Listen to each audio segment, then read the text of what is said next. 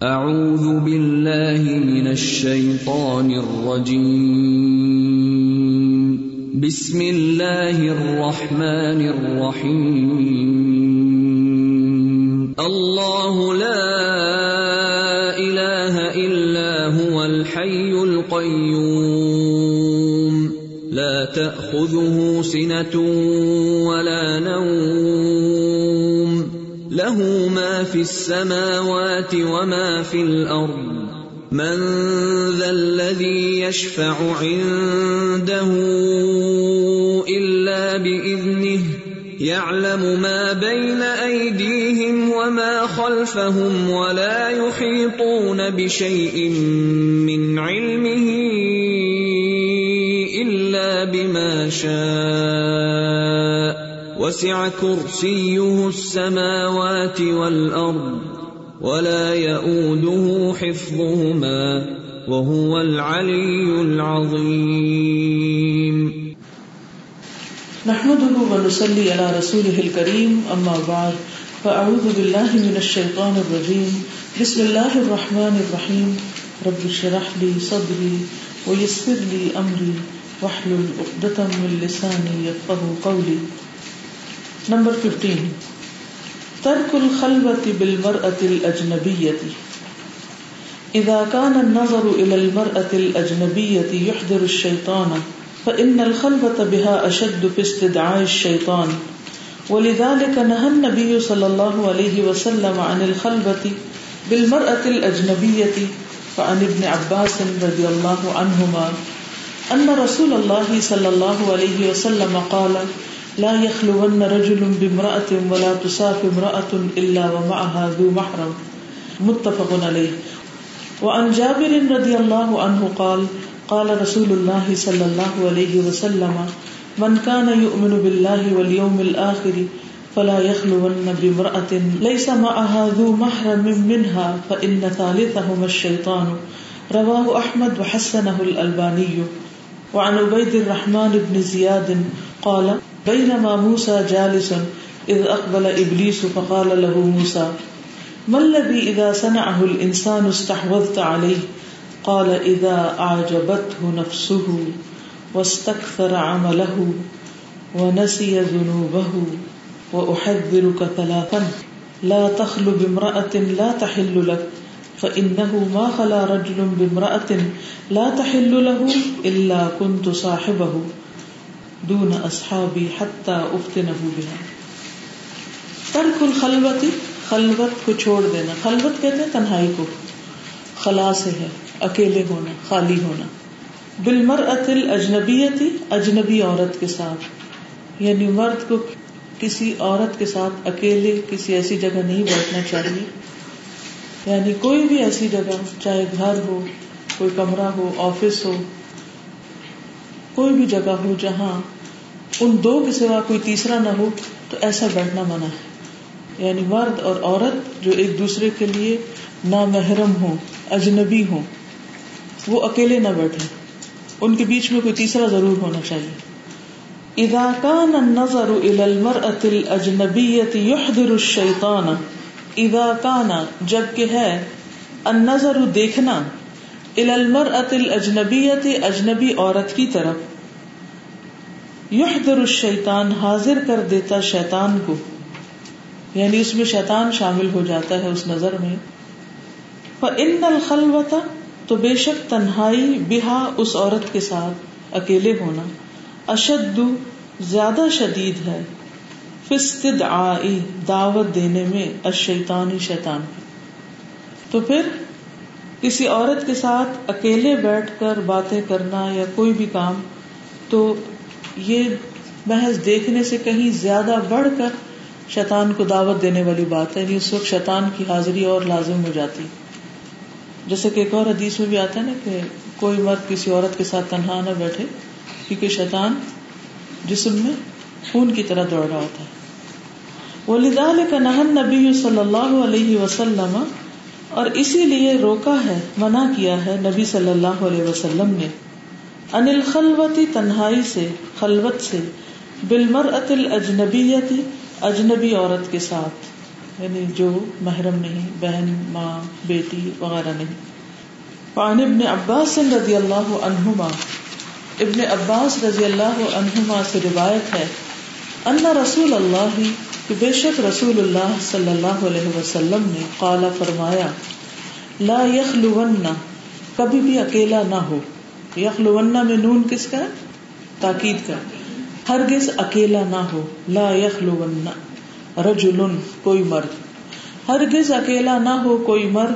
بے امراطن کسی عورت کے ساتھ۔ اکیلے نہ بیٹھے۔ ولا تسافر اور نہ سفر کرے امراطن کوئی عورت اللہ مگر۔ وما آہا اور اس کے ساتھ دو محرم محرم ہو۔ یعنی وہ بھی تنہا سفر نہ کرے۔ متفق علیہ۔ وہ ان جابر رضی اللہ عنہ، اور جابر رضی اللہ عنہ سے روایت ہے۔ قالا کہتے ہیں، قال رسول اللہ صلی اللہ علیہ وسلم، رسول اللہ صلی اللہ علیہ وسلم نے فرمایا، من کان یؤمن باللہ، جو کوئی ہے ایمان رکھتا اللہ پر، والیوم الآخری اور یوم آخرت پر، فلا یخلون تو نہ اکیلا ہو۔ بمرأتن کسی عورت کے ساتھ لئی سما نہیں ہے اس کے ساتھ ذو محرم، کوئی محرم منہا اس کا یعنی عورت کا۔ فن پس بے شک طالفہ ہما ان میں سے تیسرا اشیطان شیطان ہوتا ہے۔ رواہ احمد، اسے احمد نے روایت کیا ہے۔ وہ حسن البانی اور البانی نے اس کو حسن قرار دیا ہے۔ وہ ان عبید الرحمان ابن زیاد اور عبید الرحمان بن زیاد سے روایت ہے۔ قالا کہتے ہیں بئی نما موسا جالسن اس اسنا میں، اس دوران کے موسا علیہ السلام بیٹھے ہوئے تھے۔ اذ اقبل ابلیس کہ ابلیس آ گیا۔ فقال له موسا تو موسا علیہ السلام نے اس سے کہا ملدی کیا ہے وہ چیز؟ اذا سنا اہل انسان جب کرتا ہے اس کو کوئی انسان، استحوذت، تو غالب آ جاتا ہے، چھا جاتا ہے علیہ اس پر۔ یعنی وہ کون سا کام ہے جب انسان کرتا ہے، تو تو اس کو کنٹرول میں لے لیتا ہے، اس پہ چھا جاتا ہے یعنی اس کے مقابلے میں کامیاب ہو جاتا ہے۔ قالا بولا، اذا جب آجبت ہو نفس ہو پسند آئے اس کو اس کا نفس۔ یعنی جب اسے اپنا آپ بہت اچھا لگنے لگے، اس کو عجب کہتے ہیں۔ کیا کہتے عجب۔ خود پسندی۔ خود پسندی کیا ہوتی؟ سیلف رائٹیسنس اور اپنے آپ کو بڑی چیز سمجھنا، اپنی تعریفیں کرنا اور اپنے آپ کو دوسرے کے مقابلے میں زیادہ بہتر جاننا۔ کیونکہ خود شیطان نے بھی تو یہی کیا تھا نا۔ وہ بھی خود پسندی کا شکار ہوا تھا۔ تو خود پسندی جو ہے، یہ بھی شیطانی کام ہے۔ انسان کو عام طور پر اپنی کون کون سی چیزیں بہت اچھی لگتی ہیں، جن کی بنا پر وہ فخر کرتا ہے دوسروں پر یا دوسروں کو حقیر سمجھتا ہے اور اپنے آپ کو بڑی چیز سمجھتا ہے۔ شکل و صورت کہ میں زیادہ خوبصورت ہوں۔ اور جب کوئی شکل و صورت کے اعتبار سے خود پسندی کا شکار ہوتا ہے تو وہ کیا کرتا رہتا ہے؟ پھر ہر وقت اپنے آپ کو دیکھ دیکھ کے خوش رہتا رہتا ہے۔ آئینہ سامنے ہو تو آئینے میں دیکھتا ہے یا آئینہ ساتھ رکھتا ہے ہر وقت۔ کچھ لوگ فوٹوز دیکھتے رہتے ہیں اپنی اور کچھ لوگ اپنے ہاتھوں وغیرہ کو بہت دیکھتے رہتے ہیں۔ جی یا پھر اپنی آرائش و زبائش کا حد سے زیادہ خیال رکھنا۔ اور اسی بات کی فکر رہنا اور کسی اور چیز کو جو اس سے بھی زیادہ اہم ہے توجہ نہ دینا۔ اب جب انسان خود پسندی کا شکار ہوتا ہے، اپنے آپ کو پسند کرنے لگتا ہے، اپنے آپ سے زیادہ محبت کرتا ہے، تو پھر وہ کیا ہوتا ہے؟ سیلف سینٹرڈ ہو جاتا ہے۔ اور جو پھر سیلف سینٹرڈ ہو جاتا ہے، تو خود غرض ہو جاتا ہے۔ اس کو اللہ تعالیٰ کے حقوق بھی یاد نہیں رہتے اور بندوں کو بھی یاد نہیں رہتے۔ اور یہ خود غرضی جو ہوتی ہے کہ صرف اپنی فکر کرنا ایک بہت نقصان دہ چیز ہوتی ہے۔ تو یہ ساری چیزیں، آپ نے دیکھا نا کہ صرف ایک خود پسندی سے کتنی چیزیں ساتھ خرابیاں شامل ہوگی پرائرٹیز بدل گئی مال اور وقت کا استعمال کہاں ہونے لگا؟ آج بھی آپ دیکھیں کہ خواتین صرف لباس کے خریدنے، بنانے اور پہننے میں کتنا وقت، کتنا مال، کتنا کچھ لگاتی صرف اپنی ذاتی آرائش اور زبائش جو کہ ضرورت سے زائد ہوتی ہے بعض اوقات۔ اس میں کتنا وقت لگاتی کتنا مال لگاتی اس میں بعض اوقات اپنی ذات کے، اپنے بچوں کے، اپنے شوہر کے، اپنے رب کے، دین کے سارے حقوق پامال ہو رہے ہوتے ہیں، سب چیزیں پیچھے ہوتی ہیں۔ اور بہت سا قیمتی وقت اور بہت سا سرمایہ اسی چیز میں ضائع ہو جاتا ہے۔ اسراف کس وجہ سے ہوتا ہے؟ فضول خرچی کس وجہ سے ہوتی ہے؟ یعنی اگر آپ صرف اس چیز کو روٹ کاز سمجھے شیطان کے غالب آنے کے لیے وجہ اور سبب سمجھے تو اور بھی بہت سی چیزیں آپ کے سامنے آ سکتی یہ تو ایک جسمانی طور پر خود پسندی اور عقل مند سمجھنا خود کو۔ تو جو لوگ اپنے آپ کو حد سے زیادہ عقل مند سمجھتے ہیں، وہ ہر ایک کو پھر کیا قرار دیتے ہیں؟ بے وقوف۔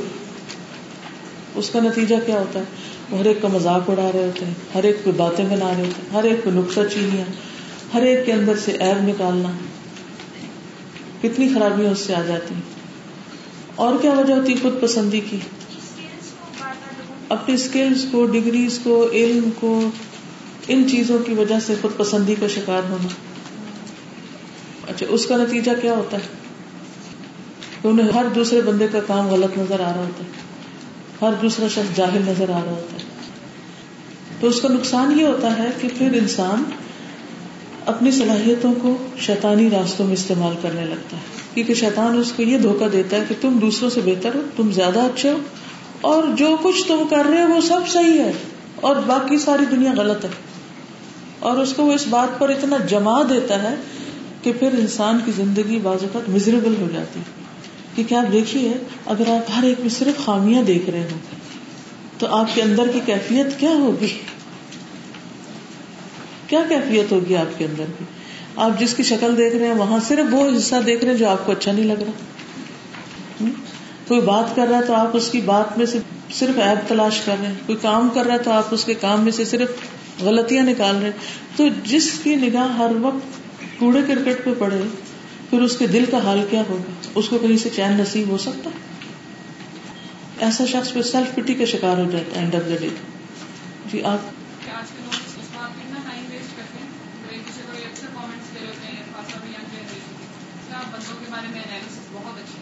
بالکل۔ ہمیں کس نے حق دیا کہ ہم ہر وقت دوسروں کو اینالائز کرتے رہے تو پہلی یہ کمزوری جس کی وجہ سے شیطان انسان کے اوپر قابو پا لیتا ہے۔ کہتا آپ شکار ہاتھ آ گیا، ٹریپ میں آ گیا۔ دوسری چیز وسط عمل اور وہ اپنے عمل کو بہت سمجھنے لگتا ہے۔ یعنی یہ بھی خود پسندی کا ایک حصہ ہے کہ وہ اپنے عمل کو بہت سمجھتا ہے کہ بہت نیک عمل ہے میرے پاس۔ مجھے اور کچھ کرنے کی ضرورت نہیں۔ اور یہ اس وقت ہوتا ہے جب کسی کو نیکی کے کسی کام کی دعوت دی جاتی ہے کہ آؤ یہ کرو، تو وہ کیا کہتا ہے؟ میں یہ بھی کرتا ہوں، یہ بھی کرتا ہوں، یہ بھی کرتا ہوں، میرے لیے اتنا ہی کافی میری یہی لمٹ ہے مجھے اس سے آگے کچھ نہیں بتاؤ میں اور کچھ نہیں کر سکتا گویا کہ وہ اپنے کیے کو انف سمجھتا ہے۔ تو جب کوئی انسان اس دھوکے کا شکار ہو جاتا ہے کہ اس کے پاس بہت نیک عمل ہو گئے، اس نے بڑی نمازیں پڑھ رکھی ہیں، بہت حج کیے ہوئے بہت صدقہ خیرات کرتا ہے، تو پھر اس کی پروگرس رک جاتی ہے، شیطان چاہتا یہی۔ اور اگر کوئی شخص کام کیے بغیر اپنی جمع پونجی سے کھانا شروع کر دے تو کیا ہوگا؟ مفلس کلاش ہو جائے گا۔ تیسری یا دنو بہو اپنے گناہوں کو بھول جاتا ہے۔ جو شخص اپنے گناہ نہیں دیکھتا، اپنی غلطیاں نہیں دیکھتا، وہ کبھی توبہ نہیں کر سکتا، کبھی ان کو چھوڑ نہیں سکتا۔ سوچیے کسی ایسی غلطی کے بارے میں جو آپ کو بار بار پنچ کرتی ہو۔ تو مجھے نہیں کرنا چاہیے تھا۔ آپ کو ضمیر آپ کو بتاتا ہوں۔ تو اس پر تو آپ شرمندہ بھی ہوں گے، توبہ استغفار بھی کریں گے اور جب توبہ کریں گے اللہ تعالیٰ معاف بھی فرما دیں گے اور جب معافی ہو جائے گی تو آپ اس مصیبت سے نکل آئیں گے، ضمیر کی پنچنگ سے۔ لیکن جس کا ضمیر ہی پنچ نہ کرے اس کو، اور وہ کہے کہ میں نے تو کوئی غلطی کی نہیں، میرا تو قصور ہی نہیں ہے، تو پھر نتیجہ کیا ہوگا؟ پھر تو توبہ کا موقع بھی نہیں آئے گا۔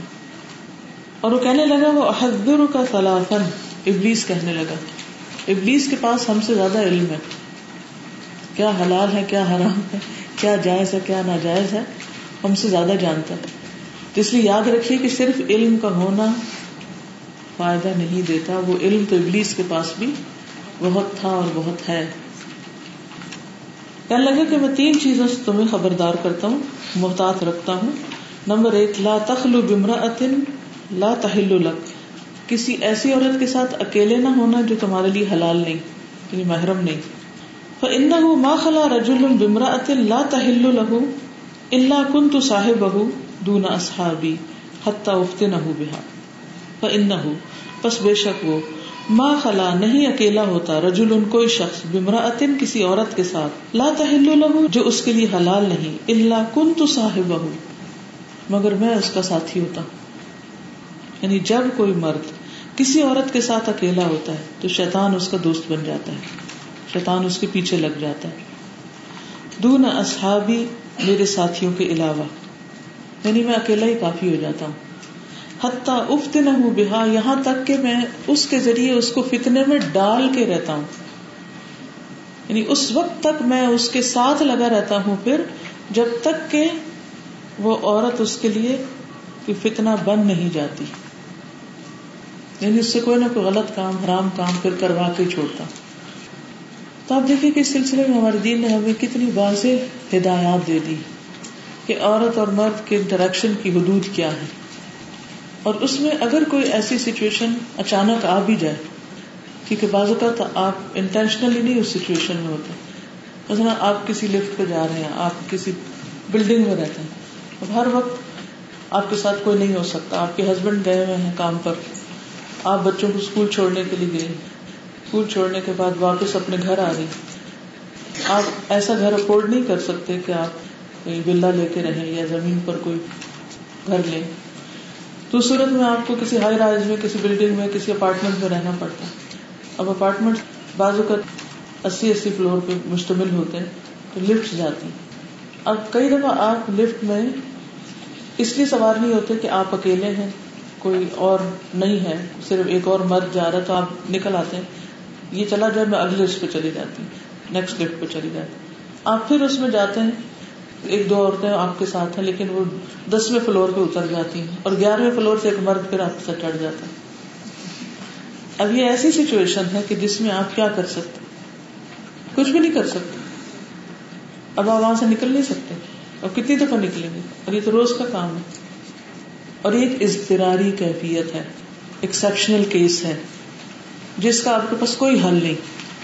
یاد رکھیے ایکسپشنل کیسز ہر جگہ پر ہوتے ہیں، ہر معاملے میں ہوتے ہیں۔ اب ایسے میں کیا کرنا کہ انسان دوسری طرح منہ کر کے کھڑا ہو جائے۔ جیسے دوسرے کے وجود کا پتہ ہی نہیں۔ بالکل اجنبی بن۔ اور اللہ کا ذکر کرتے کرتے اپنی منزل پہ پہنچ جائے۔ یہ تو ایک استعاری پہ اور ایک یہ ہے کہ انسان جان بوجھ کے کسی ایسی جگہ پر، کسی لڑکے کے ساتھ یا مرد کے ساتھ چلا جائے کہ جہاں خود اکیلی جگہ ڈھونڈ کے یا کوئی بھی نہ ہو۔ تو یہ اس حکم کے انتہائی خلاف ہوگی بات۔ اسی طرح عورت کو اکیلے سفر کرنے سے منع کیا گیا۔ لیکن بعض استراری کیفیات ایسی ہو جاتی ہیں، ایسی سچویشن ہو جاتی ہیں کہ جس میں سفر ضروری بھی ہو جاتا ہے، لیکن کوئی آپ کے ساتھ جانے کے لیے تیار نہیں ہوتا یا ہوتا ہی نہیں کوئی۔ اب کئی لوگوں کے تو بھائی، بیٹے، بھانجا بتیجا کوئی ہو سکتا ہے۔ لیکن بعض سچویشن میں لٹرلی میں ایسی خواتین کو جانتی ہوں کہ جن کا دنیا میں کوئی محرم زندہ ہی کوئی نہیں۔ نہ باپ، نہ بیٹا، نہ بھائی، نہ چچا، نہ ماموں، خصوصاً جو لوگ باہر رہتے ہیں۔ اگر کوئی دور پار کا ہے بھی تو وہ سات سمندر پار رہتا ہے۔ ایسے میں کمانے والا بھی کوئی نہیں، شوہر کوئی نہیں جو کمائے، کمانا بھی ہے جاب بھی کرنی مجبوریاں استراری کیفیت ہے، نکلنا پڑ رہا ہے۔ اور اس میں ہم دیکھتے ہیں کہ جیسے صحابہ کے زمانے میں بھی، جیسے مثلاً حضرت اسمان جو تھی، ان کے شوہر زمین پر وہ کام کیا کرتی تھی۔ تو تقریباً نو میل کا فاصلہ تھا اور وہ روز اکیلی آتی جاتی تھی۔ اسی لیے راستے میں ایک دفعہ نبی صلی اللہ علیہ وسلم جب جا رہے تھے اپنے صحابہ کے ساتھ، تو انہوں نے آفر کی کہ تم میری سواری پر آ جاؤ تو شوہر کی غیرت کی وجہ سے میں نے آفر قبول نہیں کی۔ تو وہ نہیں بیٹھی آپ کے ساتھ۔ لیکن وہ اس راستے پہ اکیلی جا رہی تھی۔ تو جان بوجھ کے ایسا نہیں کرنا چاہیے، لیکن اگر استراری کیفیت میں نکلنا پڑے تو ہر حکم میں ایکسپشنل کیسز موجود ہیں۔ ایسی صورت میں پھر کس بات کو میک شیور sure کرنا چاہیے؟ کہ کوئی بھی خطرے کی چیز نہ ہو یعنی سیکیور ہو سفر جیسے نبی صلی اللہ علیہ وسلم نے فرمایا کہ ایک عورت ہیرا سے چلے گی اور زیورات سے لدی ہوئی ہوگی اور اکیلی ہوگی اور اس کو اللہ کے سوا کسی کو خوف نہیں ہوگا نہیں راستے میں مکمل امن ہوگا۔ اس امن جیسا امن تو دنیا میں آج کہیں بھی نہیں کیا اس کا مقابلہ کر کے ہر ایک اجازت دے دیں کہ ہاں ٹھیک ہے۔ لیکن ایسی صورت میں انسان کئی چیزوں کو پھر مد نظر رکھتا ہے۔ اس کی اپنی صحت کیسی ہے، اس کی عمر کیا ہے، اور سفر کس قسم کا، اور سفر کی نوعیت کیا، اور سفر کی ضرورت کیا ہے، اور پھر اس کے ساتھ کون سا گروپ ہے، کون سا مجموعہ جس چیز کی وجہ سے عورت کو اکیلے سفر کرنے سے منع کیا گیا، کیا وہ مشکلات ساری کا ازالہ ہوتا ہے؟ کہ اگر وہ کسی گروپ میں جا رہی ہے عورت، تو پھر وہ ایک ایکسپشنل کیس کے طور پر ہوگا۔ لیکن جان بوجھ کے صرف سیر و تفریح کے لیے نکل جانا اور کہنا جی آج میرا تو موڈ آف ہو رہا ہے، گھر میں بیٹھ کے بور ہو رہی ہوں تو چلو میں اکیلے لانگ ڈرائیو پر نکل جاؤں یا تھوڑا شہر سے باہر گھوم پھر تو اس چیز کی کوئی اجازت یا رخصت نہیں ہے۔ ابن عباس کہتے ہیں کہ رسول اللہ صلی اللہ علیہ وسلم نے فرمایا، کوئی شخص کسی اجنبی عورت کے ساتھ خلبت اختیار نہ کرے اور کوئی عورت محرم کے بغیر سفر نہ کرے، ایک آدمی آیا اور عرض کرنے لگا کہ میری بیوی حج کے لیے جا رہی ہے، جبکہ میرا نام فلاں غزبے میں جہاد کے لیے لکھ لیا گیا۔ آپ نے فرمایا، جاؤ اور اپنی بیوی کے ساتھ حج کرو۔ یعنی اس کو کمپنی دو کیونکہ حج ایک مشکل سفر ہے اور ایک بہت چیلنجنگ جگہ ہے۔ وہاں پر اکیلے چل پڑنا جو ہے وہ بہت سے مسائل کو جنم دیتے اور انسان زندگی موت کا مسئلہ اس سفر میں مر جاتے ہوئے گھبراتے ہیں کیونکہ ایسے ہجوم اور ایسے کراؤڈ ہوتے ہیں کہ جس میں اکیلے سروائو کرنا بہت مشکل ہے۔ پلس یہ کہ اس میں بعض جگہ ایسی ہیں کہ جہاں انسان اکیلا تو نہیں ہوتا، لیکن جو لوگ ہوتے ہیں وہ اتنے مختلف مزاج اور مختلف قبائل اور مختلف علاقوں کے ہوتے ہیں کہ نہ کسی کی زبان انسان کو آتی ہو، نہ کسی کو پہچانتا ہو۔ تو وہ صورت حال بھی سیکور نہیں ہوتی عورت کے لیے۔ نیکسٹ ہے شیطان سے بچنے کے لیے ازواج شادی۔ والزواج من الاسباب التي تذهب وساوس الشيطان وتعصم الانسان من الوقوع في الشهوات المحرمه ولذلك حث النبي صلى الله عليه وسلم الشباب على الزواج۔ فقال صلى الله عليه وسلم يا معشر الشباب من استطاع منكم الباءة فليتزوج فإنه أغض للبصر وأحسن للفرج ومن لم يستطع فعليه بالصوم فإنه له وجاء. متفق علیہ. وعن جابر رضی اللہ عنہ ان رسول اللہ صلی اللہ علیہ وسلم رأى امرأة فأعجبته فأتى زينب فقضى منها حاجته وقال إن المرأة تقبل في سورة شيطان وتدبر في سورة شيطان فإذا رأى أحدكم امرأة فأعجبته فليأت أهله فإن ذلك يرد مما في نفسه رواه مسلم. قال ابن الجوزي، وقد نبه هذا الحديث على أمرين، أحدهما التسلي عن المطلوب بجنسه، الثاني الإعلام بأن سبب الإعجاب قبة الشهوة، فأمر بتنقيسها والزواج اور شادی من الاسباب ان اسباب میں سے ہے۔ التي وہ جو تذهب لے جاتے ہیں۔ وساوس الشیطان، شیطان کے وسوسے۔ یعنی شادی کرنے سے انسان کا نفس بسوسوں سے پاک ہوتا ہے۔ برے برے خیالات آنا بند ہو جاتے ہیں۔ وطاسم الانسان، اور بچاتا ہے انسان کو۔ من الوقوع پڑھنے سے پھر شہوات المحرمتی حرام خواہشات میں۔ حرام شہوت میں پڑھنے سے انسان بچ جاتا ہے۔ ولیدال اور اسی لیے حت النبی صلی اللہ علیہ وسلم، نبی صلی اللہ علیہ وسلم نے ابھارا ہے اشبابا نوجوانوں کو الزواجی شادی پر۔ فقال صلی اللہ علیہ وسلم، تو نبی صلی اللہ علیہ وسلم نے فرمایا، یا معاشر الشباب، اے نوجوانوں کے گروہ، من استطاع، جو استطاعت رکھتا ہو من کم تم میں سے۔ البا عطا نکاح کرنے کی فل یتزوج تو چاہیے کہ نکاح کر لے۔ فَإِنَّهُ، بس بے شک وہ اغد البصر جھکانے والا ہے، یا زیادہ جھکانے والا ہے، نگاہ کو۔ یعنی نگاہ کے لیے پاکیزہ ہے۔ وہ احسن اور محفوظ رکھنے والا ہے للفرجی شرمگاہ کو۔ وہ ملم یستت تو جو استطاعت نہ رکھتا ہو فعلیہ بالصوم تو اس پر لازم ہے روزہ رکھنا۔ فإنه پس بے شک وہ لہو اس کے لیے وجا ان ڈھال ہے۔ یعنی وہ روزہ اس کے لیے برائی سے بچنے کا ذریعہ بن جائے گا، رکاوٹ بن جائے گا۔ یعنی اس کی شہبت کو توڑنے کا ذریعہ بن جائے گا۔ وجا کا مطلب ہے شہبت توڑنے والا۔ مفہوم ہے ڈھال یعنی رکاوٹ۔ وہ انجابر رضی اللہ عنہ، اور جابر رضی اللہ عنہ سے روایت ہے، ان رسول اللہ صلی اللہ علیہ وسلم کہ بے شک رسول اللہ صلی اللہ علیہ وسلم نے را دیکھا امراطن ایک عورت کو آجبت ہوں تو وہ آپ کو اچھی لگی فعطا زینب، تو آپ حضرت زینب کے پاس آئے، فقدا منہا حاجت ہو تو پوری کر لی آپ نے ان سے اپنی ضرورت۔ وقالا اور فرمایا، ان المر اتا بے شک عورت تک بلو آتی ہے، فی صورت شیطان شیطان کی شکل میں وہ تد فی صورت شیطان۔ اور پلٹتی ہے شیطان کی صورت میں۔ ادار احدکم پھر جب دیکھے کوئی تم میں سے امراطن کسی عورت کو فعجبت ہوں تو وہ اس کو پسند آئے۔ فل یا اہل ہوں تو چاہیے کہ آئے اپنی بیوی کے پاس۔ فن ندال کا بس بے شک یہ بات یرد، لوٹا دے گی، پھیر دے گی۔ مما، اس چیز کو جو فی نفس ہی، اس کے نفس میں ہے۔ اس کے اندر جو خیالات آ رہے ہیں، ان کو ختم کر دے گی۔ اب اس میں ہو سکتا ہے کہ آپ میں سے کوئی کہیں کہ ہائی تو اللہ کے رسول تھے اور وہ اتنے پاکیزہ انسان تھے اور بہت بڑے مقام پر تھے، تو ان کے دل میں خیال کیوں آئے ہمیشہ یہ بات یاد رکھنی چاہیے کہ اللہ کے رسول صلی اللہ علیہ وسلم ایک انسان تھے اور اللہ تعالیٰ نے انسان کو نبی اس لیے بنایا، پیغمبر اس لیے بنایا تاکہ ان پر وہ ساری کیفیات گزرے جو کسی بھی انسان پر گزرتی ہے اور تاکہ وہ اپنے عملی نمونے سے سکھا سکے اگر نبی صلی اللہ علیہ وسلم کے اندر ایسا کوئی خیال آ ہی نہیں سکتا تو اس کا مطلب وہ انسان ہی نہیں۔ اور اگر وہ انسان ہی نہیں تو انسانوں کے لیے نمونہ کیسے بن سکتے ہیں؟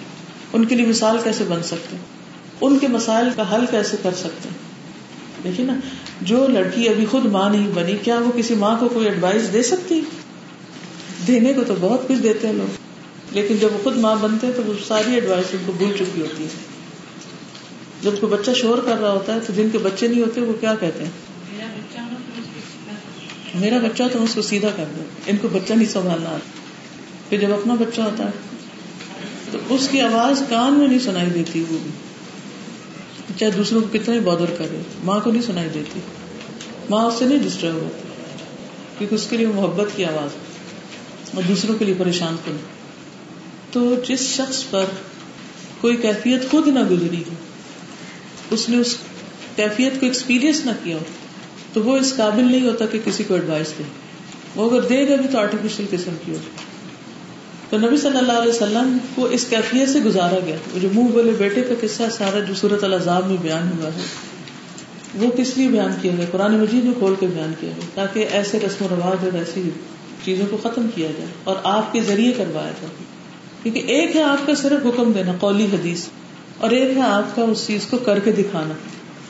اور پھر کر کے دکھا کے اس کی ایکسپلینیشن بھی دینا، اس کی وجہ بھی بتانا تاکہ کوئی اس چیز میں جھجک محسوس نہ کرے اور کوئی اپنے آپ کو پاک باز نہ کہے کہ میں تو فرشتہ ہوں اور میرے دل میں تو کبھی ایسا کوئی خیال گزر ہی نہیں سکتا۔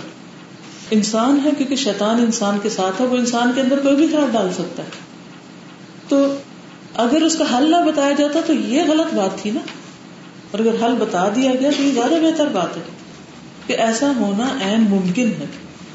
اور آپ دیکھیے کہ کتنے گھر برباد ہو جاتے ہیں جب مرد ایسی چیزیں دیکھ کر آتے ہیں اور بیوی ان کے ساتھ تعاون ہی نہیں کرتی اور وہ اس کو زیادتی سمجھتی ہے اور اس کو بازوقت ریپ تک قرار دیتی ہے کہ میرا ہسبینڈ میرے ساتھ زیادتی کر رہا ہے۔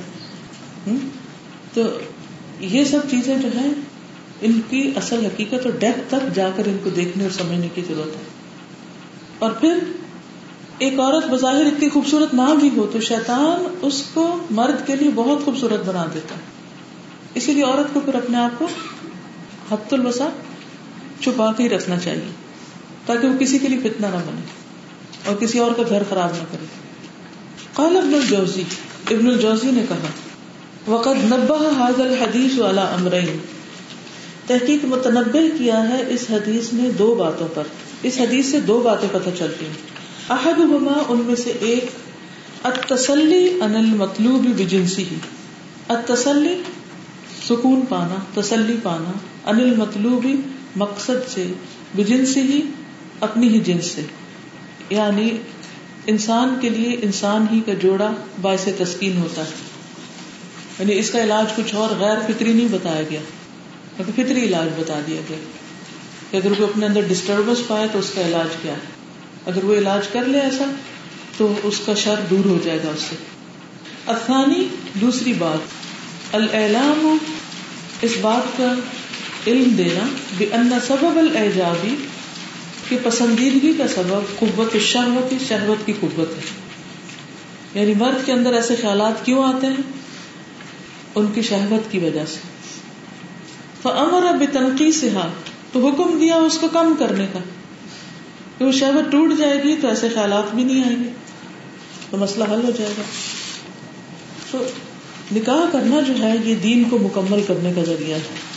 لیکن افسوس یہ کہ ہمارے معاشرے میں آج حرام تعلقات کے لیے بہت مواقع بڑھ گئے اور حلال طور پر نکاح کرنا مشکل کر دیا گیا اور اس کے ساتھ جو بے پناہ قسم کے رسم و رواج داخل کر دیے گئے ہیں اور اس کو ایک ایسا اوکیزن بنا دیا گیا ہے کہ جیسے وہ کہ بہت سے لوگوں کی استطاعت سے ہی باہر ہو گیا۔ ان چیزوں کو غیر معمولی طور پر بڑھا چڑھا کر شادی کے ساتھ اس طرح نتھی کر دیا گیا کہ شادی کرنا ہی مشکل ہو گیا۔ اب سسرال والوں کا، لڑکے والوں کا، لڑکی والوں کو دونوں طرف کے جو تقاضے ہوتے ہیں یعنی شادی کے ساتھ مال کا وافر ہونا اور اس کی کثرت ہونا اور اس کی نمود و نمائش، یہ ساری چیزیں ایک لازم و ملزوم کر دی گئی ہیں نکاح کے ساتھ۔ حالانکہ نکاح تو دو کپڑوں میں بھی ہو سکتا ہے جو کپڑے پہنے ہوئے ان میں بھی ہو سکتا ہے، کوئی رکاوٹ نہیں۔ یعنی اگر کسی کے پاس نئے کپڑے نہیں بھی ہیں تو بھی شادی ہو سکتی۔ حضرت عائشہ رضی اللہ تعالیٰ عنہ نے کیا کپڑے پہنے تھے؟ کیا پہنا تھا شادی کے دن؟ دھلا ہوا کرتا۔ لیکن اس شادی میں کتنی برکت ہوئی اور کتنا فیض اس سے حاصل ہوا۔ تو سب مسلمانوں کے پاس بڑی بڑی جہیز اور برات اور مہندی اور ان سب چیزوں کے لیے فضول پیسہ نہیں تھا۔ اور اگر کچھ مال تھا بھی تو وہ سارا کس چیز میں لگ رہا تھا؟ لوگوں کی آخرت کی نجات کے لیے لگ رہا تھا۔ تو ہمارے یہاں خصوصاً پاکستانی کلچر میں شادیوں کے موقع پر جو کچھ ہوتا ہے، ان میں سے اکثر کام جو ہے وہ شیطان کو خوش کرنے والے ہوتے ہیں۔ رسول اللہ صلی اللہ علیہ وسلم نے فرمایا، جب کوئی شخص نکاح کر لیتا ہے تو اپنا آدھا دین مکمل کر لیتا ہے۔ لہٰذا اسے چاہیے کہ باقی آدھے دین کے بارے میں اللہ سے ڈرتا رہے۔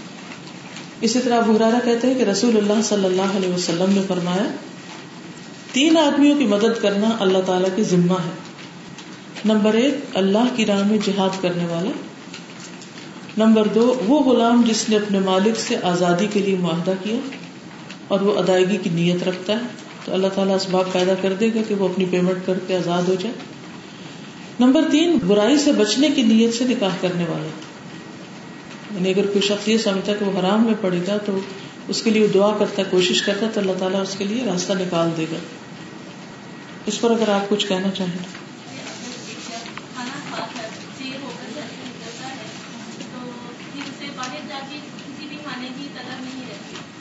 بالکل۔ سیٹسفیکشن اچھی بات کی آپ نے کہتی کہ انہوں نے کہیں سے پڑھا یا سنا کہ جب کوئی شخص گھر سے کھانا کھا کے نکلتا ہے تو اس کو پھر کھانے کی طلب نہیں ہوتی۔ اس کی بھوک نہیں ہوتی۔ کوئی اسے آفر بھی کرے تو اس کا دل نہیں ہوتا کھانے کو۔ تو اسی طرح جو مرد گھر سے سیٹسفائڈ ہے، اس کی بیوی اس کو خوش رکھتی ہے۔ تو پھر اس کو باہر جا کے کچھ کھانے کی، کچھ دیکھنے کی ضرورت نہیں ہوتی۔ اور اگر شیطان کسی بھی طرح اس کو اپنے پھیر میں لاتا تو اسے پتا ہوتا ہے کہ اس کی بیوی ہے اور اس کا شہر اس سے دور کر دے گی۔ اور وہ اس کے ساتھ تعاون کرتی۔ فصالحات قانتات، حافظات۔ شوہر بیوی کے باہم لڑائی کی کئی وجوہات ظاہر نظر آ سکتی ہیں، لیکن اگر ڈگ ڈاؤن کریں تو پرسنل لیول پر سیٹسفیکشن کا نہ ہونا، اس کی وجہ سے ایک دوسرے سے اجنبیت اور ایک دوسرے سے کوئی تعلق نہ ہونا۔ اور کیونکہ اللہ تعالیٰ نے شادی کا رشتہ رکھا کیوں ہے؟ کیا حکمت بتائے گی قرآن مجید میں؟ ومن آیاته ان خلق لكم من انفسكم ازواجا لتسكنوا اليها کہ تم سکون پاؤ ان سے۔ وجعل بينكم مودة ورحمة تمہارے درمیان محبت اور رحمت رکھ دی۔ لیکن جب نہ سکون ملتا ہے نہ مودت، نہ رحمت، تو پھر انسان ان چیزوں کی تلاش میں باہر جھانکنے لگتا ہے۔ جی ہاں شابش اچھا پوائنٹ یاد کرایا کہ بعض اوقات ممکن نہیں ہوتا کہ انسان شادی کر سکے۔ خصوصاً لڑکیوں کے لیے۔ اب وہ ماں باپ کو کہیں شادی کرو یا کس کو کہیں؟ بعض اوقات ماں باپ بےچارے بہت پریشان بھی ہوتے ہیں اور کوشش بھی کر رہے تھے اس کے باوجود رشتہ نہیں ملتا، وہ بھی مجبور ہوتے ہیں۔ تو ایسی صورت میں انسان پھر اپنے آپ کو یہ نہ کہے کہ چونکہ میری شادی نہیں ہوئی، اس لیے میں ہر صحیح غلط رستہ اختیار کر کے اپنی ضرورت پوری کر سکتی نہیں۔ اللہ تعالیٰ نے رسول صلی اللہ علیہ وسلم نے روزہ رکھنے کا حکم دیا۔ تو روزہ جو ہے وہ انسان کے برے خیالات کے لیے رکاوٹ بن جائے گا۔ بھی کرتے ہیں تو ماں باپ بچوں کی منگیاں کر دیتے ہیں اور چار چار پانچ پانچ سال کی شادی نہیں ہوتی ابھی بچی پڑھ رہی ہے ابھی جو بچے اس کی جاب نہیں لگی جب انہوں نے ابھی شادی نہیں کرنی ہوتی اس پہ انگیجمنٹ بھی نہ کیا۔ بالکل صحیح کہہ رہی ہیں اور؟ چار پانچ بہن بھائی ہیں دو بڑے ابھی بیٹھے ہیں چالیس سال پینتالیس سال عمر ہو گئی چھوٹا پینتیس سال کا ہے۔ اگر وہ نکاح ہے۔ نماز پڑھتا ہے قرآن پڑھتا ہے سب کچھ کرتا ہے۔ اس کو نظر آتا ہے کہ شادی نہیں ہونی وجہ کیا ہے کہ پیسہ۔ گھر ہے سب کچھ ہے لیکن یہی رسم و رواج کی وجہ بنا سکتے ہیں اگر وہ باہر نکاح کر لیتا ہے تو پھر لڑکا تو کر سکتا ہے۔ اس کی والدہ کہتی ہے کہ نہیں کروں گی وہ اپنی فکر کرنی چاہیے ان کو کہ کیا ان کے پاس کوئی جواز ہے کہ ان رسم و رواج کی خاطر نکاح روکنے کا؟ یعنی بعض اوقات ہم اتارٹی بنا لیتے ہیں نا اپنی کہ میں ماں ہوں تو جنت دوزک میرے ہاتھ آ گئی۔ چاہے غلط میں خود ہی کیوں نہ ہوں، تو یہ سوچ بھی غلط ہے۔ مرد کے لیے شادی کرتے وقت ماں باپ کی بلیسنگ یا دعائیں، وہ تو اپنی جگہ ہے، لیکن قانونی طور پر اجازت کا کوئی حکم نہیں ہے۔ لڑکی کے لیے ہے کہ ولی کی اجازت سے کرے شادی۔ جی آپ یہ جو ابھی بات کر رہے تھی نا کہ والدہ نے کہا کہ تم جنت میں نہیں جا سکو گے، کیونکہ تم نے میری نافرمانی کی ہے۔ یہ اس حد تک ہمارے یہاں رواج جو بن گیا ہے کہ والدین کی نافرمانی ہے ہمارے پاس ایک بچی آئی جو کرسچن تھی اور وہ مسلم ہوئی اس کی دوست کے والد نے اس کا نکاح ایک لڑکے سے کیا الحمد للہ وہ خوش تھی اس کے ساتھ گھر میں رہتی تھی اور اس کے بعد اس کا ایک بیٹا تھا الحمد للہ۔ لیکن اس کی ماں نے تین چار سال کے بعد اس کو طلاق دلوا کے چھوڑی۔ کہ چونکہ یہ مسلمان بعد میں ہوئی ہے ہمیں اس کے ایمان کا یقین نہیں ہے اور تم نے ہمارے کہے بغیر، ہمیں بتائے بغیر انفارم کیے بغیر ہم نے اسے نکاح کیا والدہ کی فرما برداری جو ہے وہ ضروری ہے، والدین کی لہٰذا تم اسے طلاق دو اس کے شوہر نے اس سے کہا کہ آپ ایسا کریں، آپ واپس عیسائی ہو جائیں اور چلی جائیں چھوڑ کے مجھے۔ اس نے کہا، میں نے میں پانچویں میں تھی، جب اسلام قبول کیا تھا۔ میں نے آپ کے لیے اسلام قبول نہیں کیا، میں نے جس کے لیے کیا مجھے بچا لینا۔ کہ وہ بچی اور اس کی والدہ کو، اس کے گھر والوں نے جیل کروا دی تھی۔ اس حد تک ہم اپنے والد اور والدہ ہونے کا فائدہ اٹھاتے ہیں۔ حالانکہ معروف میں اطاعت ہے والدین کی یہ ہم بھول جاتے ہیں۔ بہرحال اصل فیصلہ تو اللہ نہیں کرنا ہے۔ اللہ سے ڈرنا چاہیے ہر ایک کو۔ کسی پہ بھی ظلم کرنے سے پہلے۔ Number seventeen. تعمد مخالفت الشیطان۔ ان مخالفت الشیطان هي اظهار للعداوة التي امر الله عز وجل باعلانها في قوله۔ ان الشیطان لکم عدو فاتخذوه عدوا انما يدعو حزبه ليكونوا من اصحاب السعير. ولذلك ارشد النبي صلى الله عليه وسلم الى بعض الامور والآداب التي فيها مخالفة للشيطان ومن ذلك الاكل باليمين. فعن ابن عمر رضي الله عنهما ان رسول الله صلى الله عليه وسلم قال لا يأكلن أحدكم بشماله ولا يشربن بها، فإن الشيطان يأكل بشماله ويشرب بها۔ رواه مسلم۔ با، استحباب القيلولة لحديث أنس رضي الله عنه أن النبي صلى الله عليه وسلم قال قيلوا فإن الشياطين لا تقيل رواه الطبراني وحسنه الألباني جيم ترك التبذير فقد نهى الله عز وجل عن التبذير ووصف المبذرين بأنهم إخوان الشياطين. قال تعالى ولا تبذر تبذيرا. إن المبذرين كانوا إخوان الشياطين وكان الشيطان لربه كفورا. وقال النبي صلى الله عليه وسلم محذرا من الإسراف والتبذير فراش للرجل وفراش لامرأته وفراش للضيف والرابع للشيطان. رواه مسلم. دال، التأني في الأمور. لما كانت العجلة من الشيطان رغب النبي صلى الله عليه وسلم في التأني والتمهل، فقال صلى الله عليه وسلم، التأني من الرحمن والعجلة من الشيطان. رواه البيهقي وحسنه الألباني. ها، رد التثاؤب. إن الشيطان يحب أن يكثر الإنسان من التثاؤب. لأنه علامة على الكسل والفتور ولذلك امر النبي صلى الله عليه وسلم بدفع التثاؤب وقزمه فعن ابي هريره رضي الله عنه عن النبي صلى الله عليه وسلم قال، التثاؤب من الشيطان فاذا تثاءب احدكم فليرده ما استطاع فان احدكم اذا قالها ضحك منه الشيطان. متفق عليه. تعمد عمدن کرنا مخالفت الشیطان شیطان کی مخالفت یعنی جان بوجھ کر شیطان کی مخالفت کرنا۔ ان مخالفت شیطانی بے شک شیطان کی مخالفت، ہی اظہار للعداوتی وہ اظہار ہے دشمنی کا۔ یعنی شیطان کے اپوزٹ کام کرنا دشمنی کا اظہار ہے۔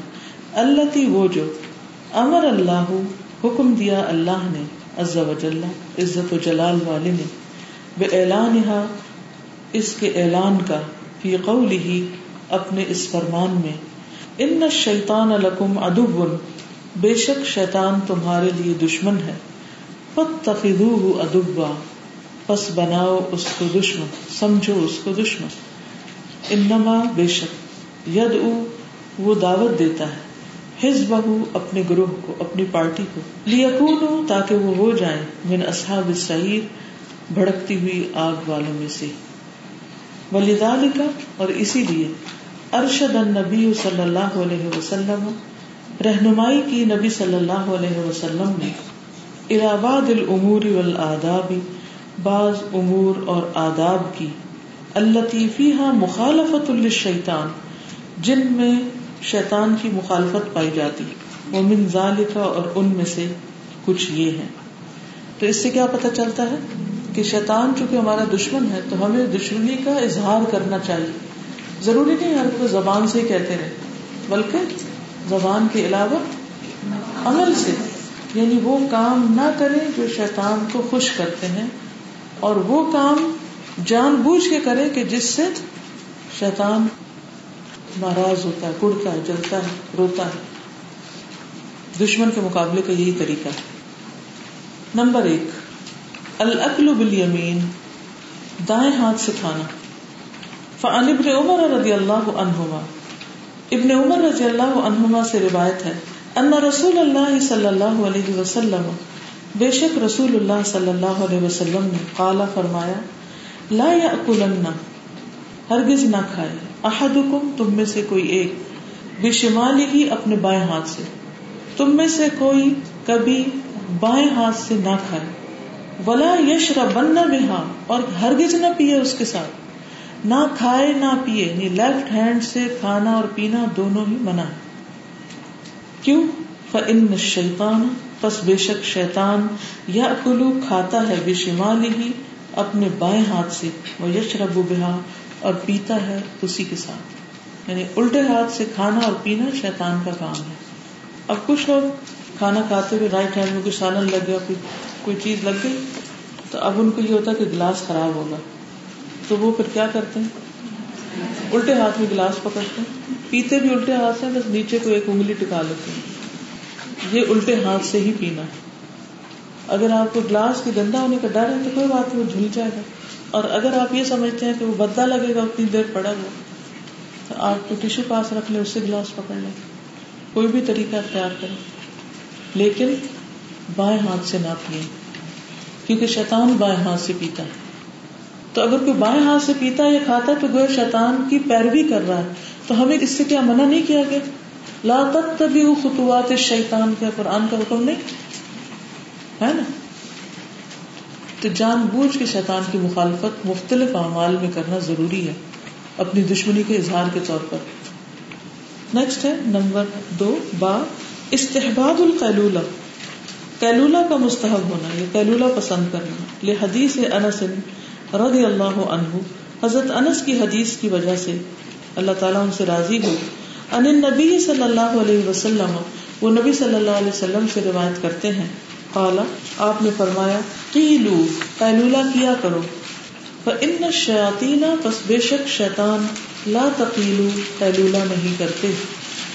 قیلولہ ضرور کیا کرو۔ کیونکہ شیطان قیلولہ نہیں کرتے۔ قیلولہ کا ٹائم یہ کہ جیسے نصف النہار دن ڈھلنے کے وقت اس سے آگے پیچھے۔ لیکن اثر کے بعد سونا حماقت۔ عشاء سے پہلے سونے سے منع کیا گیا۔ تو ظہر سے تھوڑا پہلے یا بعد دونوں وقت میں کیا جا سکتا ہے۔ بیٹر ہے آفٹر لنچ۔ ہاں وہ پہلولا نہیں ہوتا۔ پہلولا بیس سے پچیس منٹ۔ بس تھوڑا سا نہیں سوتے جاگتے بیچ کی کیفیت ہوتی ہے، تھوڑی سی نیند ہوتی بہت گہری اور کئی گھنٹوں کی نیند نہیں ہوتی۔ کیونکہ بعض لوگوں کو ہوتی ہے مشکل کی، جب وہ سوتے ہیں تو پھر اٹھ نہیں پاتے۔ تو اگر وہ ابتدا میں اٹھ جائے نا، اس سے پہلے کہ وہ گہری نیند میں جائے۔ تو وہ تھکاوٹ بھی اتر جاتی ہے۔ اور اگر آپ کو نیند آتی نہیں، کئی لوگوں کو تو آدھا آدھا گھنٹہ نیند نہیں آتی۔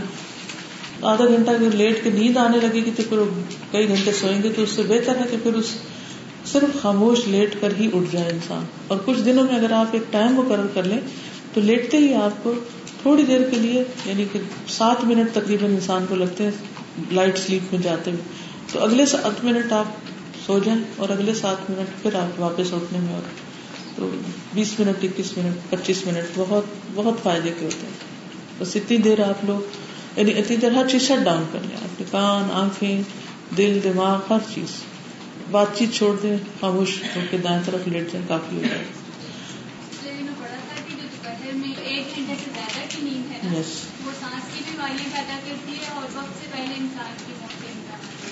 کہتے کہ انہوں نے پڑھا ہے کہیں کہ دوپہر کو ایک گھنٹے سے زیادہ کی نیند سانس کی بیماری بھی پیدا کرتی ہے اور قبل از وقت موت کو بھی دعوت دیتی۔ وقت تو خیر اللہ نے لکھا ہوا ہے لیکن مراد یہ کہ نقصان دہ چیز ہے۔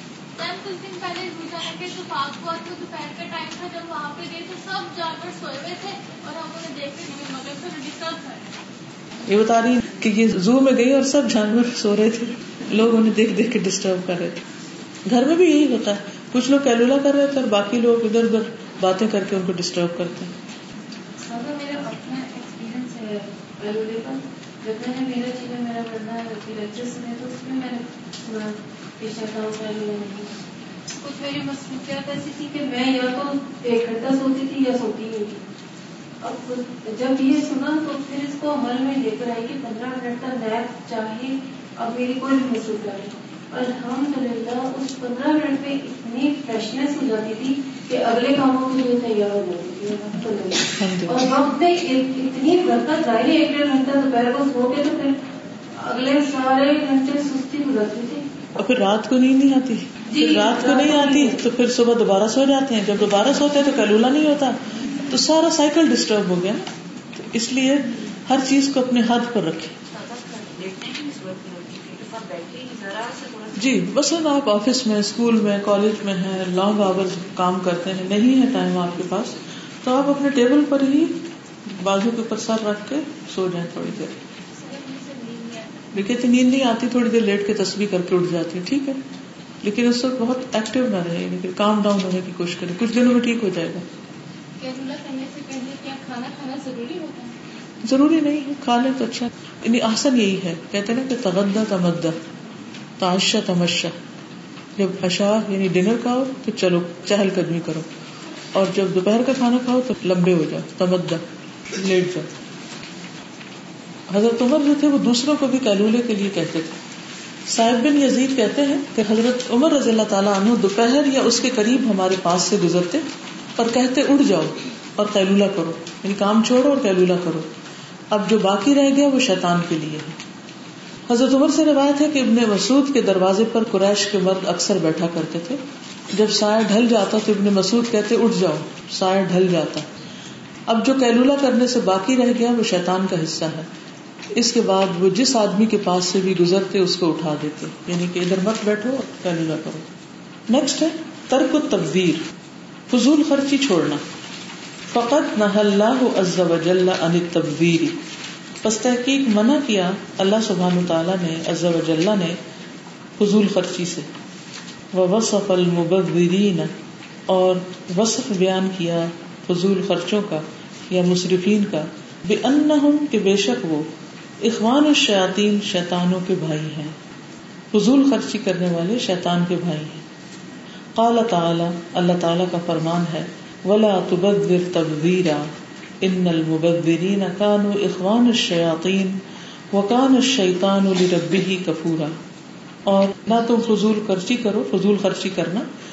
ان المبذرین کیونکہ فضول خرچ لوگ کانو ہیں، اخوان الشیاطین شیطانوں کے بھائی۔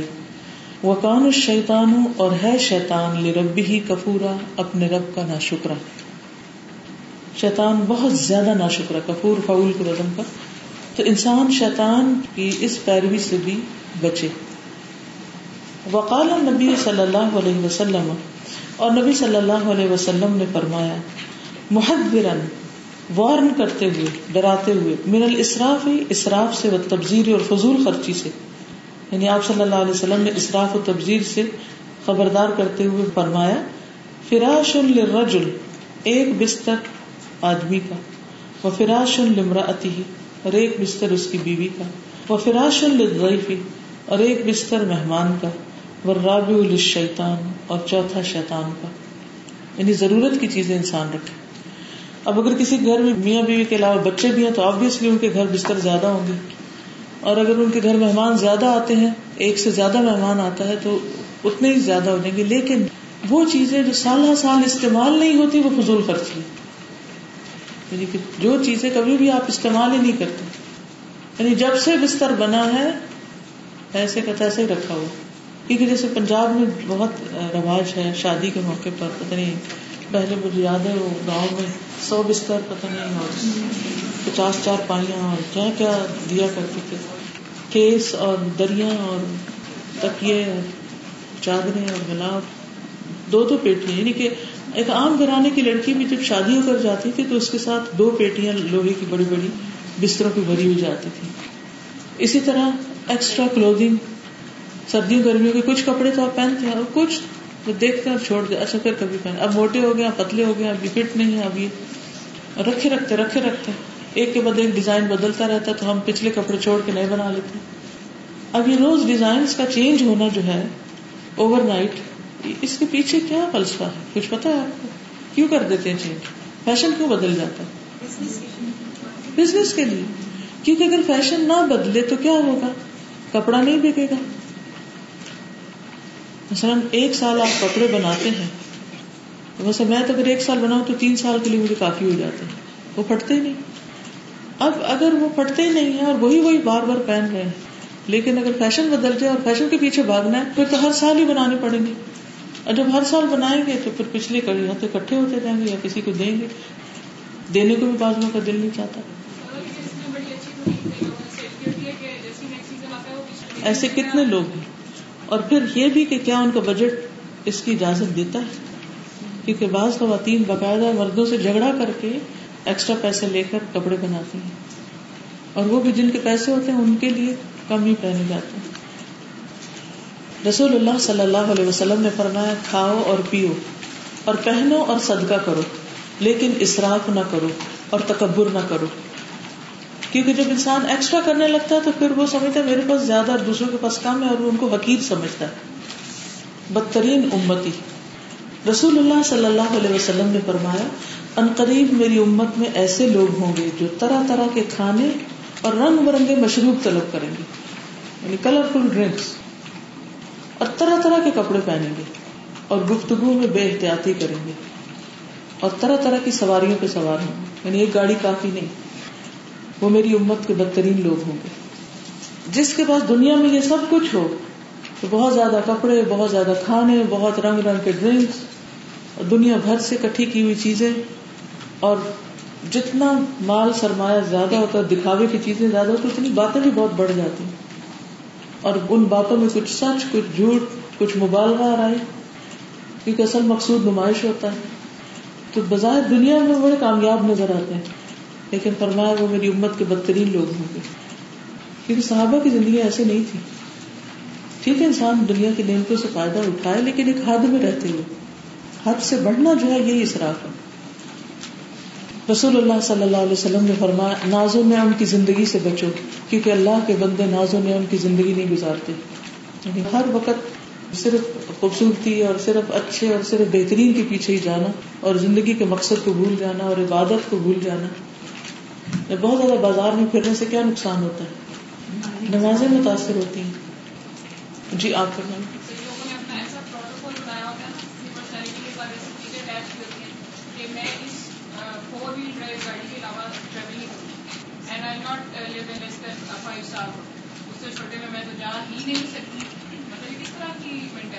بالکل۔ کیونکہ جب انسان کی پرائرٹی دنیا ہو جاتی ہے، تو وہ پھر دنیا میں ہی آگے بڑھنے کی فکر کرنے لگتا ہے۔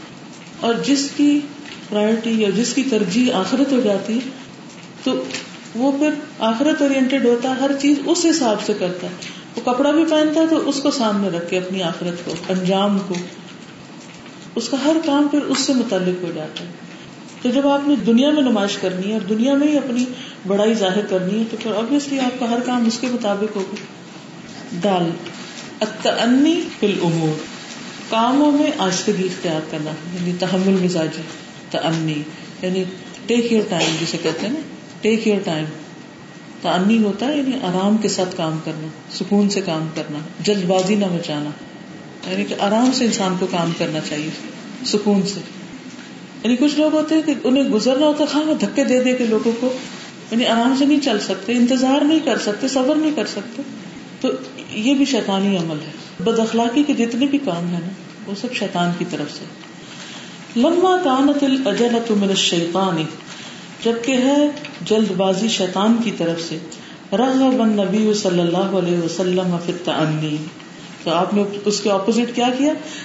ترغیب دلائی نبی صلی اللہ علیہ وسلم نے تعنی کی، آہستگی کی وہ تمہل اور ٹھہراؤ کی۔ محلن محلن آرام سے آرام سے۔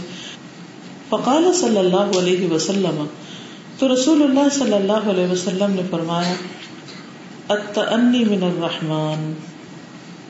آہستگی رحمان کی طرف سے ہے والعجلة من الشیطان، اور جلد بازی شیطان کی طرف سے۔ تحمل مزاجی جو ہے، یہ نبوت کا چوبیسواں حصہ ہے۔ یعنی نبوت کے اخلاق میں سے تحمل مزاجی، بردباری سے کام لینا، سکون سے کام کرنا۔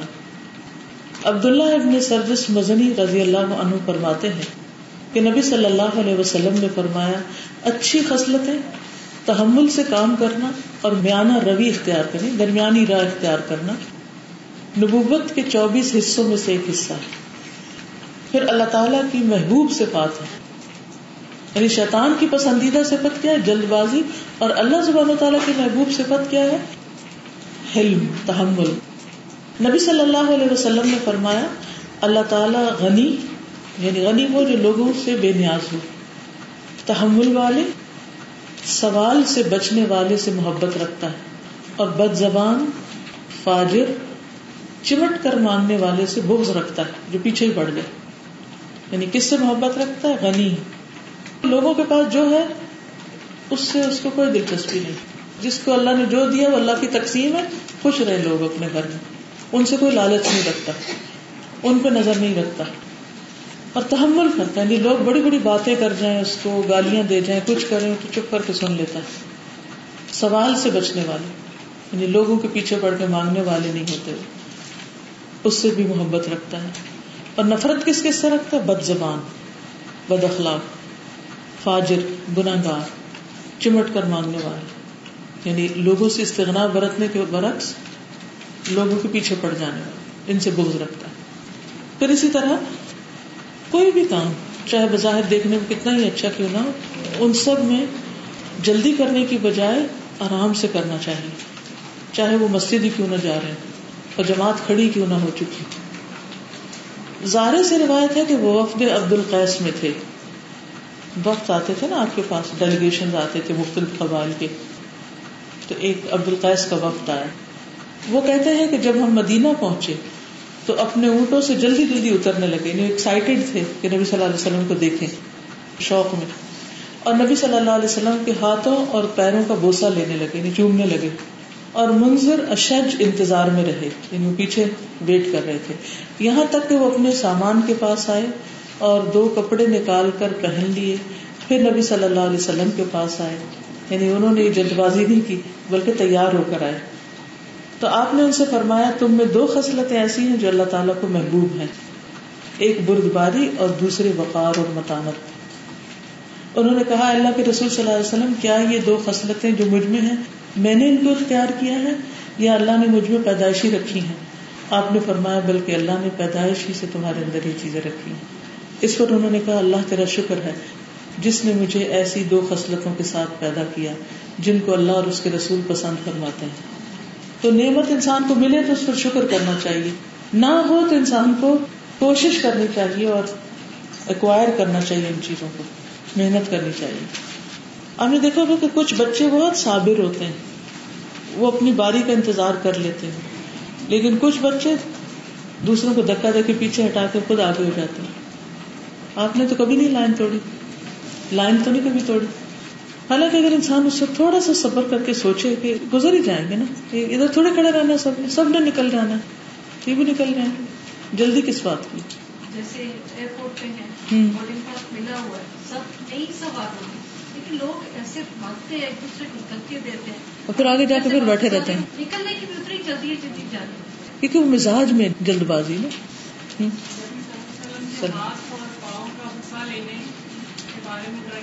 دیکھیے باہر سے قبیلہ آیا تھا اس کو ادب آداب نہیں پتا تھے وہ اپنے کلچر کے ساتھ آئے تھے اور وہ کام کر رہے تھے لیکن صحابہ نے تو ہر وقت ایسا نہیں کیا۔ ٹھیک ہے؟ نا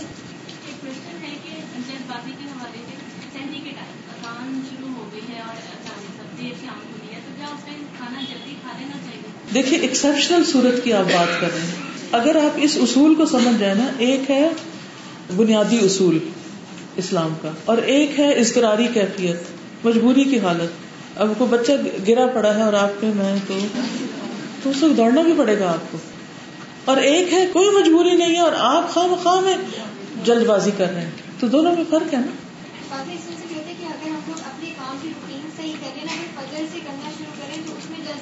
بالکل۔ اگر ہم لوگ بارہ بارہ بجے سو کے اٹھے تو ہمیں ہر چیز میں جلدی پڑی ہوئی ہوتی ہے۔ بالکل، جو صبح اٹھتے ہیں، ان کے لیے نبی صلی اللہ علیہ وسلم نے دعا کی ہے، ان کی صبح میں برکت ہوتی ہے، ان کے کام جلدی مکمل ہو جاتے ہیں۔ ہر چیز وقت پر کرتے ہیں۔ کچھ لوگ اٹھتے دیر سے ہیں، پھر جلد بازی میں یا ناشتہ کرتے نہیں، یا الٹی سیدھی کوئی چیز کھا کے، پھر تیز گاڑی چلا کے، اور دوسروں کو بھی مشکل میں ڈالتے ہیں اور خود بھی پڑھتے ہیں۔ تو دو کیفیات فرق ہے نا آپ کو پتا ہے، آپ نے جانا ہے اور ایک دو دن میں پتا چل گیا کہ اتنا وقت لگتا ہے، تو اس کے حساب سے پھر آپ اپنا اسکیڈول بدلیں۔ اسی طرح جلد بازی گفتگو میں بھی ہوتی۔ بعض لوگ اتنا تیز بولتے ہیں کہ بات سمجھ نہیں آتی۔ رسول اللہ صلی اللہ علیہ وسلم نے فرمایا، اللہ عز و جل ایسے آدمی سے غصے ہوتا ہے جو ناحق زبان آور ہو۔ بہت باتیں بنائے یعنی باتوں میں کوئی اس سے جیت نہ سکے۔ ہر وقت وہ دوسروں کو چپ کرا دے۔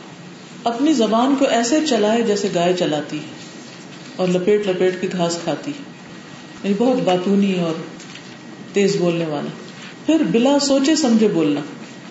رسول اللہ صلی اللہ علیہ وسلم نے فرمایا، مجھے سب سے زیادہ مبہوس اور میری مجلس سے دور رہنے والے لوگ وہ ہیں جو زیادہ باتونی، بلا سوچے سمجھے اور بغیر احتیاط سے بولنے والے اور تکبر کرنے والے۔ پھر اسی طرح تیز تیز چلنا۔ ابو قطع کہتے ہیں، ہم نبی صلی اللہ علیہ وسلم کے ساتھ نماز میں تھے۔ آپ نے کچھ لوگوں کی ملی جلی آوازوں کا شور سنا۔ نماز کے بعد آپ نے دریافت فرمایا، تمہارا کیا معاملہ تھا؟ لوگوں نے کہا، ہم نماز کے لیے جلدی کر رہے تھے۔ آپ نے فرمایا، ایسا نہ کرو۔ بلکہ جب تم نماز کے لیے آؤ تو وقار اور سکون کو محوظ رکھو۔ نماز کا جو حصہ پاؤ، اسے پڑھ لو۔ جو رہ جائے، بعد میں پورا کر لو۔ پھر اسی طرح دعا میں جلد بازی۔ ادھر دعا کرتے ہیں اور ادھر کیا کہتے ہیں؟ کیا چاہتے ہیں؟ فوراً قبول ہو جائے۔ نہ ہو تو فرسٹریشن کا شکار ہو جاتے ہیں۔ اور بعض اوقات اپنے ہی خلاف بد دعائیں مانگنے لگتے ہیں۔ وَيَدْعُ الْإِنسَانُ بِالشَّرِّ دُعَاءَهُ بِالْخَيْرِ وَكَانَ الْإِنسَانُ عَجُولًا۔ انسان برائی کے لیے بھی ایسے ہی دعا کرتا ہے جیسے بھلائی کے لیے کرتا ہے۔ دراصل انسان بڑا جلد باز واقع ہوا ہے۔ تو یہ انسان کی اوور آل کمزوری ہے ویکنیس ہے۔ لیکن اس میں کیا ہے کہ انسان کو ایفرٹ کر کے اپنی ان بری عادتوں کو دور کرنا چاہیے۔ رد تصاؤب جمائی روکنا، جمائی یوننگ ان شیطان یحب ان یکثر الانسان من التصاؤب بے شک شیطان کو پسند ہے کہ انسان بہت زیادہ جمائیاں لے۔ جمائیوں کی کثرت شیطان کو محبوب ہے۔ لأنه کیونکہ وہ علامت علامت ہے الکسل والفتور سستی اور فطور کی۔ فطور کہتے ہیں تیزی کے بعد ساکن ہونے۔ یعنی ایسے ڈھیلا پڑنا ولذالک اسی لیے امر النبی صلی اللہ علیہ وسلم، نبی صلی اللہ علیہ وسلم نے حکم دیا بدف اتفاعبی جمائی روکنے کا وقزم ہی اور اس کو دبا جانے کا۔ فعن نبی حریرہ رضی اللہ عنہ عن النبی صلی اللہ علیہ وسلم قال التثاؤب من الشیطان۔ ابو حرارہ رضی اللہ عنہ سے روایت ہے کہ نبی صلی اللہ علیہ وسلم نے فرمایا التثاؤب جمائی لینا من الشیطان، شیطان کی طرف سے ہے۔ فاذا تثاءب احدكم پھر جب تم میں سے کوئی جمائی لے فلیردہ مستطاع تو چاہیے کہ پھیر دے اس کو جتنی استطاعت ہو یعنی روکے اس کو۔ فان احدكم پس بے شک تم میں سے ایک اذا قال ہا جب وہ کہتا ہے ہا یعنی جمائی کے ساتھ آواز بھی نکالتا ہے داہ کمن شیطان شیطان اس سے ہنستا ہے، اتنا خوش ہوتا ہے، کیونکہ یہ اس کا پسندیدہ کام ہے۔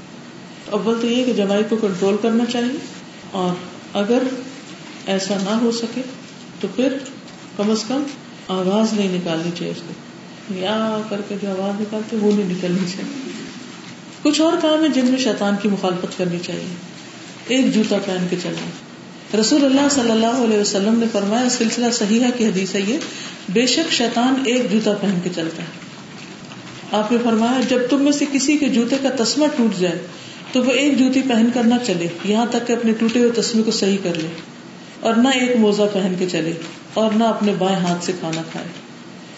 اور دوسری روایت میں آتا ہے، یہ دونوں اتار دے یا دونوں پہن لے۔ پھر اسی طرح بیٹھنے میں شیطان کی مخالفت کرنا۔ آپ صلی اللہ علیہ وسلم نماز میں شیطان کی طرح بیٹھنے سے منع کرتے تھے۔ اور شیطان کی طرح بیٹھنا کیا ہے کہ آدمی پیٹ کو زمین پر رکھ کے پنڈلیاں کھڑی کر لے۔ بعض لوگ گٹنوں کے گرد اپنے ہاتھ رکھ لیتے نا اسے؟ یعنی اس طرح بیٹھ کے۔ تو اس طرح نہیں بیٹھنا چاہیے نماز میں۔ اور عام طور پر بھی اس طرح بیٹھنا ناپسندیدہ ہے کیونکہ بازو کا ٹائٹ لباس ہوتا ہے تو انسان کے آزان ننگے ہو رہے ہوتے ہیں۔ ٹھیک ہے نا؟ پھر اسی طرح شریف بن سوید کہتے ہیں کہ ایک مرتبہ رسول اللہ صلی اللہ علیہ وسلم میرے پاس سے گزرے، جبکہ میں اپنا بایاں ہاتھ کمر کے پیچھے کر کے، بایاں لیفٹ ہینڈ کمر کے پیچھے کر کے انگوٹھے کی جگہ پر دباؤ ڈال کر بیٹھا ہوا تھا۔ تو آپ نے فرمایا، کیا تم ان لوگوں کی طرح بیٹھتے ہو جن پر اللہ کا غضب ہوا؟ یعنی اس طرح کا پوز اختیار کرنا کہ ایسے بائیں ہاتھ کے انگوٹھے پہ ٹیک لگا کے اور اس کو پیچھے کر کے، اس میں دیکھیے اکڑنے کا انداز نہیں آ جاتا۔ تو یہ بیٹھنے میں جو اکڑ ہے، یہ پسندیدہ نہیں ہے۔ پھر لیٹنے کا ممنوع طریقہ کیا ہے؟ الٹا لیٹنا۔ جی۔ تو ان تمام چیزوں میں بھی اٹھنے، بیٹھنے، چلنے، پھرنے میں بھی شیطان کی خلاف ورزی کریں جوتا پہننے اور باقی تمام کاموں میں بھی۔ چلیے ٹھیک ہے۔ السلام علیکم و رحمۃ اللہ